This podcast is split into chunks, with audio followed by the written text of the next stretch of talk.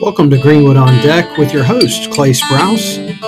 We are meeting our talented residents who are shaping the social and cultural landscape of Greenwood, South Carolina. Greenwood on Deck is a production of CES and presented by Anchor.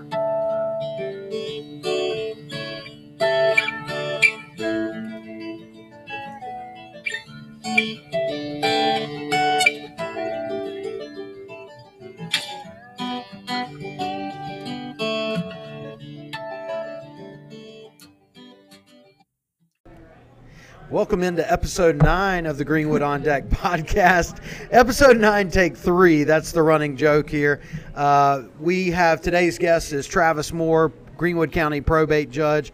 Travis, thank you uh, for hanging in there Hey. with me while we're trying to get this podcast launched off the ground. We're rolling. If this is the worst thing to happen today, we're doing pretty good. That's true. That's true. We were we were outside on Main Street, and it's really a beautiful day outside after all this rain. And the city of Greenwood employees are doing their job, and they're blowing off the sidewalks. And it, it the leaf blower does not make for good conversation. No, but it makes it an interesting morning, and that's okay though. I'm I'm proud of the city employees for doing their job. That's right.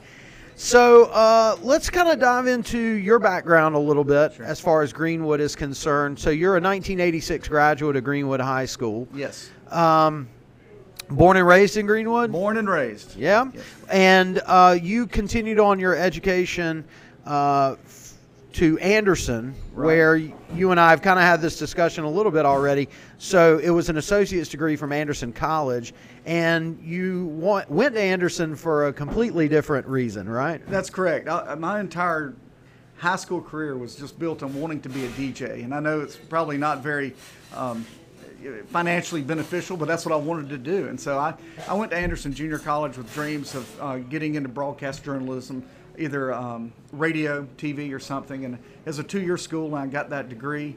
Um, after Anderson Junior College, I put out some uh, applications to University of Georgia, which has an outstanding journalism program, University of South Carolina, which has an outstanding journalism program. But then on a whim, I just something made me apply to Furman University, and some, somehow they accepted my application, which is kind of funny in and of itself. And I just said, well, why go to South Carolina or Georgia if I can go to Furman? Um, when I got to Furman, I said, well, I want to graduate as soon as I can. And I went to the academic advisor. I said, what do I need to major in to get out of here the fastest? And they said, with your transfer credits, I would say political science. And I was like, sign me up. Let's get out of here. Well, you know, uh, I'm a graduate of the University of South Carolina as well, but I started out at Lander, and I kind of did the same thing. I was like, uh, what's the easiest path to get through here? I just want to show people that I can earn this piece of paper. What's the best way? Well, you've got political science. I was like, love it. Right. Let's go for it. And you took a path that a lot of people, a lot of poli sci majors do, and you decided to go on to law school. So you left the DJing behind. Right. Even though, do you still spin records? I, I still do that on, on the side. I, I do. I do weddings, reunions, especially 1980 class reunions. Really? Oh yeah, that's I, I do a good bit of that. So you you have all the DJ equipment? I've got all the equipment, got the microphones, the speakers. So there's still a passion to do that. That's my first love. You know, I can't give that up. I know you can't ever give up. I just the always say I practice law to support that habit, okay, and well, you probably understand. I, that. do understand that habit. So you moved on to the USC School of Law. Um, now, a lot of folks that know you probably know that your dad is a judge or was a judge correct. for a long time. He's retired now. Uh, and he got to sit on the South Carolina Supreme Court, which is a huge honor. Not a lot of folks get to do that. Um, were you were you popular in law school because your dad was on the Supreme Court? Well, like or- I said, if I if I was, I didn't realize it, which Right. is probably a good thing because as we discussed earlier, I was 23 and 24 and had a lot of other interest. Um, but it was really neat to have him working at the Supreme Court um, when I was in law school because I would ride my bicycle. I lived right near the Horseshoe, and so I would go up there and have breakfast with him, and I would go to the Supreme Court and. Um, and kind of hang out with them. So it was kind of neat. I think the professors enjoyed having me there because they would criticize some of the Supreme Court opinions, and, and I just would sit there, and they probably knew that my dad was on the Supreme Court. So it made some interesting conversations. Did they ever did they ever dissect a particular uh, hearing and specifically point out your father? Oh, of course. If he was the author of the opinion, you know, the way the Supreme Court works is one of the five justices writes the opinion, and the other four can either, you know, agree with it or not agree with it. So if he was the lead author, they'd say, you know, Justice Moore said this, and we think he missed the boat, and that's fine. I, I remember when I was practicing law, I, there was a case that he had authored, and I had to take the opposite view of it. You know, I was like, sure. somebody brought it up in, in court, and I'm, i knew it was my dad's opinion, but I was like, yeah, I disagree with that opinion. So, um, you know, that brings up an interesting question. So, uh, around the Thanksgiving table or around Christmas, is is law still a discussion between you and your dad? Was that always a topic of Not conversation, really. or did, he- he was is that very- something that y'all kept separate? we, we kind of keep it separate. We never really talk politics because uh, politics and the judiciary or don't go together. So we've never talked politics. We really don't talk law a lot. Uh, Really? Occasionally we'll talk about it, but we really don't. Well, I think that's a it's a fascinating. Uh, it would be a fascinating conversation, to say the least, if y'all were to get into specific opinions. But maybe that's the beauty of it. That's what you both did as a do for a living, and what he did for a living. Maybe it's best to kind of keep it away. So you decide to return home to Greenwood to practice law. Excuse me. Any particular reason why you decided to come home? Well, I always loved Greenwood. Um, I never wanted to go anywhere else. Um, so I kind of always knew that I was just going to come back to Greenwood for whatever reasons from mom and dad are. And I'm kind of, you know, as they say, a mama's boy. And so I, I just enjoyed the, the people of Greenwood. So I came back here. I started working with Marvin Watson and Chuck Watson, and they mentored me. Uh, Marvin Watson, as you know, was probably um, one of the great legal characters around here. And he, I remember the first day of my employment, he brought me in. He said, "Here's the key to practicing law." He said, "You're going to win cases you should lose, and you're going to lose cases you should win, but you just pick up the briefcase and just keep going." Right. And and that's has proven true. But that's what he told me on the very first day of my uh, legal career. Now you became a you became the Greenwood County probate judge in 2010. That's correct. Um, do, do you miss the private law side of it? Um, somewhat. Um, you know, I don't miss the business side of it. Uh, you always say you can be the best lawyer in the world if you don't have business sense, you're not going to make money. Um, and so it's really a, a it- it's more difficult than people realize to make money practicing law. Um, but I, I do miss representing the people. Um, I do. I, I'm a competitive person by nature, and so when you step into the courtroom, it is you're locking horns with somebody, you're preparing, you're waiting for that one day, and, and so it's an adrenaline rush to go into court. Um, you win some, you lose some, and you move on to the next case. And and I do miss that, but I I, I think I, my personality is better suited to be a judge. Well, you and I, you and I, I asked you this question earlier, and I, I really enjoyed your answer to this. The question is, would you ever want to return to practicing law? You're right. Well, you know, probate judge, it's a four-year term, and so the people of Greenwood get to select the probate judge. Um, I've often thought, well, if I don't win an election, then what am I going to do? And I probably would get back into practicing law. And so I, I think I would go into it with a lot more knowledge than I had right out of law school, obviously. But you're in the middle of your th- third term. Third term, that's correct. And after 2010, which was you had to go through a, you did not have to go through a primary. Well, I did. Oh, you did go through Yes, a primary yes. session. Have you have you ran opposed since then? I've not. And, and really, interestingly, that 2010 race, um, I had an opponent, Robert Cohn, who's a good friend of mine. That was the first contested probate judge election in Greenwood County, I think, since 1969. was the probate judge prior to that the same person yes, the whole entire normally time? it's just not a contested race for whatever reason. Um, and a lot of people don't even realize that it's on the ballot. Right. Um, and I, I think I was probably guilty of that too until I realized how the system works. But you have mentioned to me before that it's a pretty substantial filing fee yeah, in it- order to run. It is, and it's based on it's statutory. So every county has it, it says what the filing fee would be. It's a percentage of the base salary set by the legislature. Gotcha. So, can you give a very quick summary, a in layman's terms, what, what does a probate judge do? Okay, well, probate judge, we handle several different things. Most people know us, but we help people administer estates when they have a loved one pass away. Uh, they either have a will or they don't have a will, and so they come to our office and we help walk them through that process. Um, sometimes it can get tricky. Sometimes uh, we say the black sheep of the family wants to come in and say they were left out.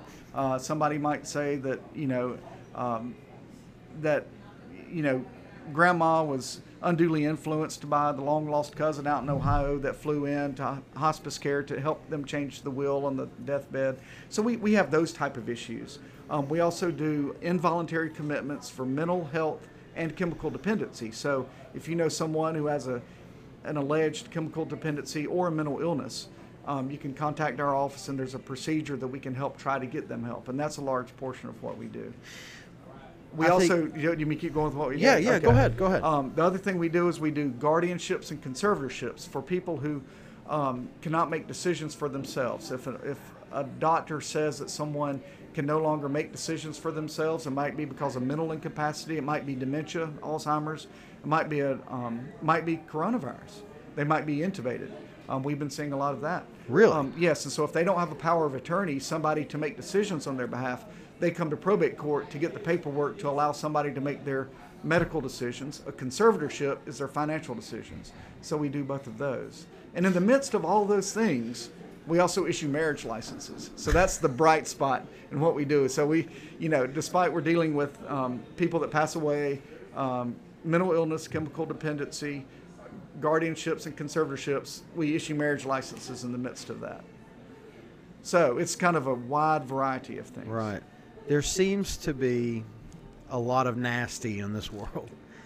That is, is is that applicable here? I mean, Um, do you do you see? I mean, especially when you're talking about estates, you're talking about people dying. Sometimes you're talking about money, Right. and so do, do you get that side of it? Of course, we see that a lot, and and our job is to help people through that. And um, I've often said that people come to probate court are dealing with one or two things most of the time. It's either grief or greed, um, and normally the facts kind of bear out which one it is. Sometimes. Um, you know they have to bring evidence to court, and so it, it plays out in the in the judicial process, and it normally works. I think, um, despite um, what some people think, the process does normally work. Uh, do you find yourself being an arbiter or a decision maker? Which which one is more? And, and that's a great question because um, a lot of times you say arbiter like a mediator. Uh, sometimes I am kind of a mediator, kind of just saying, hey, you know, each of you got lawyers. Um, y'all both think you're right, but you're arguing over, um, you know, a hundred dollar painting that was purchased at the flea market. You know, this really doesn't make a whole lot of sense. You know, and so sometimes you do try to mediate the case, and then sometimes you're dealing with other things that is just a very close um, question on the legal side, and it's some tough cases sometimes. So, in doing my research, I saw that it said that you're also involved in drug court and veterans court. The drug court piece is that kind of what you were just talking about? Um, no, I, no, I was talking about the involuntary commitment process Okay. to get someone, but the drug court, veterans court is something that I was um, appointed to um, last year. It's um, the solicitors program, and it's an intervention program. If somebody has a criminal charge of drugs, um, they can plead guilty but go through this program, and I oversee that program, and it's with veterans um, and also um, drug charges, and it, it kind of walks them through the program. But we do that once every two weeks. Great. But that's not really under the probate court umbrella. I'm just kind of doing that on the side. Well, it sounds like that you you've really got a lot of influence in the community. I know that it's not influence that you are wielding, but you certainly have your hands in a lot of things that go on in Greenwood County. Is Greenwood County are you busy enough to where there should be another probate judge or do you feel like one sole probate judge is enough to serve the people of Greenwood? Um, as of now, I think we're handling it just fine, and I give credit to the staff. Um, we have um, have five um, members of my staff, and they are just absolutely phenomenal. And they, of course, I inherited them when I won in 2010. And Frank Addy was before me. Curtis Clark was before him. And they, I'd say Curtis Clark and uh, Frank Addy has, have done a great job laying the groundwork for having it a very smooth office. Um, we're able to handle the caseload. Um, the the women are phenomenal. They and, and I say that because even when I was practicing law, somebody would bring me a will and say I had a loved one pass away. What do I do? And I would say, well, just walk over to probate court and tell them that you're there to administer an estate that you've never done. Nobody has an idea how to do that when it hits, and you're dealing with grief and your emotions are all over the place. I never had anybody come back to my office uh, because the probate court staff was so good. I wish I could take credit for them, but I think I inherited them. We've had some turnover, but I still think that they're rocking and rolling so good that we don't really need two probate, probate It's, it's always the people in the trenches. Oh, at they- the end of the day, that you're the people in your in the trenches. Those are the ones that you need executing at a high level. a leader's only as good as their help. That's right. That's right. So let's talk about a couple other things. Um, earlier this year, and so appropriate that St. Clair is here uh, because she wrote this story for the Index where you inherited a gavel. And were Yes. you aware, and I don't know if St. Clair's aware of this not, the AP picked up on the story Oh. and the U.S. News, it was actually in the U.S. News and World Report. I, I, it was it was crazy. Uh, yeah, and you know, I, we could talk. That's really interesting because the gavel, and I don't know if you want me to go there with this story, uh, belonged to Keith Jameson's great grandfather, I believe, or great great grandfather. Okay, yeah, one of his relatives. But Keith and I were very good friends in grade school. Uh, we went to Furman together. We grew up in the same church together.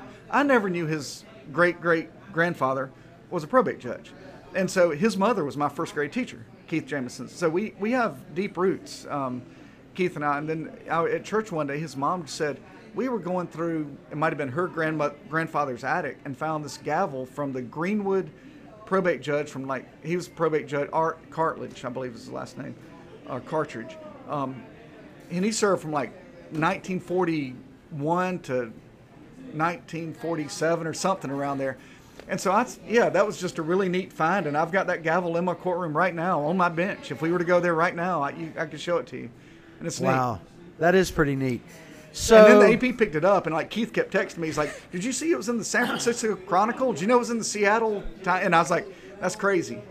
Did these individual outlets contact you, or is when that happens, it's kind of uh, they just picked up the story? I think it- they just picked up, and ran with it, and I was, sure. okay. So the AP the AP can kind of cherry pick what stories they Right. want. But once it got legs, I did find myself googling every once in a while. I just put, you know, Travis Moore gavel enter, and then I would see all these, you know, AP outlets, and it was really neat to kind of watch it. Well, so when I do my research, I just hit Travis Moore, probate judge, Greenwood, South Carolina, and I see the same gavel story through like three or four pages of Google, Yeah. and I'm like, wait a minute, hold on, what's going on here? And uh, it was a re- it's a really great story though, it really is, and I'm sure it was an honor. So let's talk about one other thing. You have been named the president of the South Carolina Association of Probate Judges. Um, huge honor, I would assume. How, uh, you you were in that association as soon as you're elected, That's correct. and this is your peers asking you to be the president of the association. That's correct. There's 46 counties in Greenwood, so there's uh, not in Greenwood, South Carolina. So there's 46 probate judges. Um, some of the bigger counties do have associate probate judges, deputy probate judges. So all of them are within this association. Um, but we have like two or three conferences um, a year, assuming we're not in a pandemic. and, Yeah, um, right. And so, um, but we normally um, have these conferences and it's educational opportunities, it's networking opportunities. And I served as secretary treasurer for about three or four years. Um, and then we, um, I just went on and it was the second vice president, first vice president. Now they've elected me president. So, and it's quite an honor. But then again, it is during a pandemic, and we're having to do our webinars now via Zoom, Right. And which is a really weird thing. I got sworn in via Zoom, and you normally have a banquet. Jake Bartley band played like last time we had a banquet. You know, it was a big to do, and like, and here I am in shorts and a in a tie, and, you know, with in front of a computer. But that's, that's guilty. Cool. That's right. guilty. I, I am I am certainly guilty on that. So when let's say it's not a pandemic. Right. Uh, let's say that you all are doing your conference. What do judges do when they're sitting around in a social setting? Okay. Well, um, we are talking about a lot of times we do talk about the laws, the probate laws. Um, we do not have a lobbying organization to further probate issues within the Columbia, within the legislature. So we have a legislative conference. um, normally in February. Um, and we, we talk about uh, proposed legislation, bills that have been uh, filed that are impacting the people of Greenwood, uh, the probate courts that we're in. And so we use that time to go to our senators, to our representatives, and say, hey, have y'all thought about this? It's going to affect um, you know these fees in probate court. Um, this is going to affect the people of Greenwood by by this, and it could be a good thing or a bad thing. So we kind of go down there and just kind of let them know, as an association, what we think about certain Sure. legislation. Um, now you know, like the Bankers Association or the Pharmacist Association, they have a lot of money. They hire people to go and lobby. Um, we don't have that, so um, so we really have to go down there and kind of fight for ourselves and fight for the people of Greenwood and our And counties. you have to have a united front. Yes, it's not always united, but you know. What what is these days, That's right? right. Okay, so we normally uh, conclude the podcast by asking a couple of, of simple questions. In your opinion, what does Greenwood do well? Uh, that's great. You know, Greenwood does a lot of things well. I don't see the infighting in Greenwood that I observe in other counties as far as county council and other department heads. Uh, Greenwood County um, has a county administrator, Toby Chappell. They've got a county council. Um, and we've always worked so smoothly with them. Um, Mr. Chappell has given us the, you know, I would say he allows us to run our office as we see fit. He doesn't try to control what we do. He understands it's an elected position, um, so he doesn't have the ability to hire or fire in that position. Uh, so he gives us the ability to um, to run the offices we see fit, and I and I appreciate that. And I think that's the way it should run.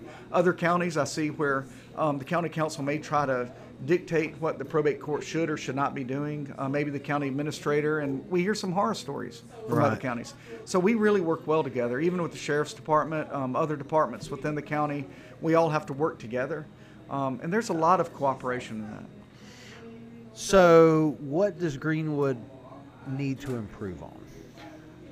And that's a and that's a good question. I don't even know how to answer that um, because I, I I think that as from a probate court perspective, everything is going very well now. We've had to adjust because of the pandemic. We're doing everything uh, via Zoom now, but there's no backlog. If anybody needs a court case, they can get in and get a court case. We may be doing it by computer. Uh, but there's, you know, we've adjusted. If somebody needs a marriage license, there's now we have an online system where you can get that application online. You don't need to come in like you used to. So we've adjusted to the times. Um, and so I think we as a probate court have improved during the pandemic. We've looked at um, how the services we provide, and we're continuing those services despite the fact the public is still not coming into our courtroom. So um, there is a silver lining to all of this. And the pandemic has has forced a lot of us to be more efficient Sure. in what we do. sure. Um, so, I was going through your Facebook page. Uh, just kind of a fun little question. Do you have a favorite beer? Uh, favorite beer. I do enjoy a good IPA. I, you know, I, I like a Sierra Nevada hazy little thing. Any anything hazy is good. Right. Uh, right. You ever go to over is that to on my Good Facebook Times? page? or- You said you were cruising my Facebook page. I, know- I just saw you had a couple beers there. I, I wasn't saying Yeah. there was anything there uh, too bad. Okay, well that's fine. if I wouldn't have wanted it out in the public, I wouldn't have put it on my Facebook page. You know, so yeah, I threw it out there. So you're more than welcome to ask me about it. Uh, I do know that you you participate in F three. Um, that you you do like to run. Right. If you could run a marathon anywhere, do you have a particular bucket list of where you would want to Um, run a marathon? I really don't. I do like half marathons because I say to do a marathon, you got to be crazy. And I like to do a half marathon, so it means I'm only half crazy. Uh, but I have enjoyed like Savannah. I do one down there, and that's that's nice. Um, I would really like to do one in Asheville. Um, I've never, you know, I've grew up in Greenwood. I've never been to Asheville. You got to be kidding me. I, I'm not kidding you. I would not lie to you. and I that's funny. You said you like Sierra Nevada, and I've never the been breweries There. Well, I did there. do a, a, a, relay race. It was the Ville to Ville. It was from Asheville to Greenville. So I did drive up there, and we ran from Asheville to Greenville. But that was like at four o'clock in the morning. So I did. We started at Sierra Nevada, I think. Right. But it was like that's the only time I've ever set foot in Asheville. So I would like to do a half marathon or something in Asheville. Maybe it, you Biltmore or something. That's kind of what I would like I love. Asheville. You know. So yeah. Well- I, I would. I don't know if that'd be bucket list. I'd like to have bigger bucket lists than to that, but I would like to get there. Yeah, well, you know that's uh, Depends baby on how steps. big my bucket baby is. steps, right? I think of a bucket list being Uh, like my bucket is quite large. Okay, you're right. Uh, Travis, thank you so much for doing this. Thank you for kind of working with us with Yeah. our technical difficulties. Hey, but uh. I, I certainly do enjoy it, and I hope that the interview has given folks a little bit more insight into what you do as far as probate court is concerned. How can people reach you?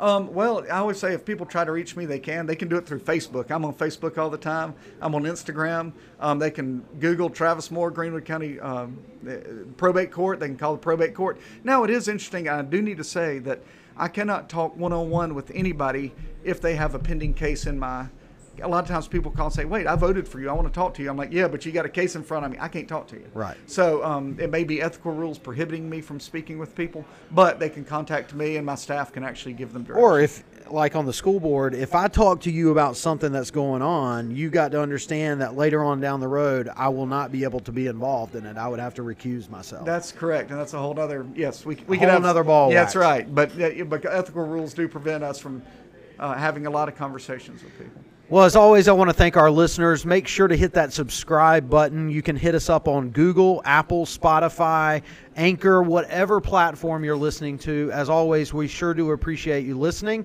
And until next time, we'll see you again, Greenwood.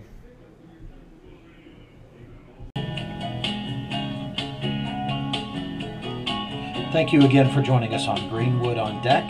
Please make sure to look up our Facebook page, Greenwood on Deck Podcast, we will talk to you next time, Greenwood.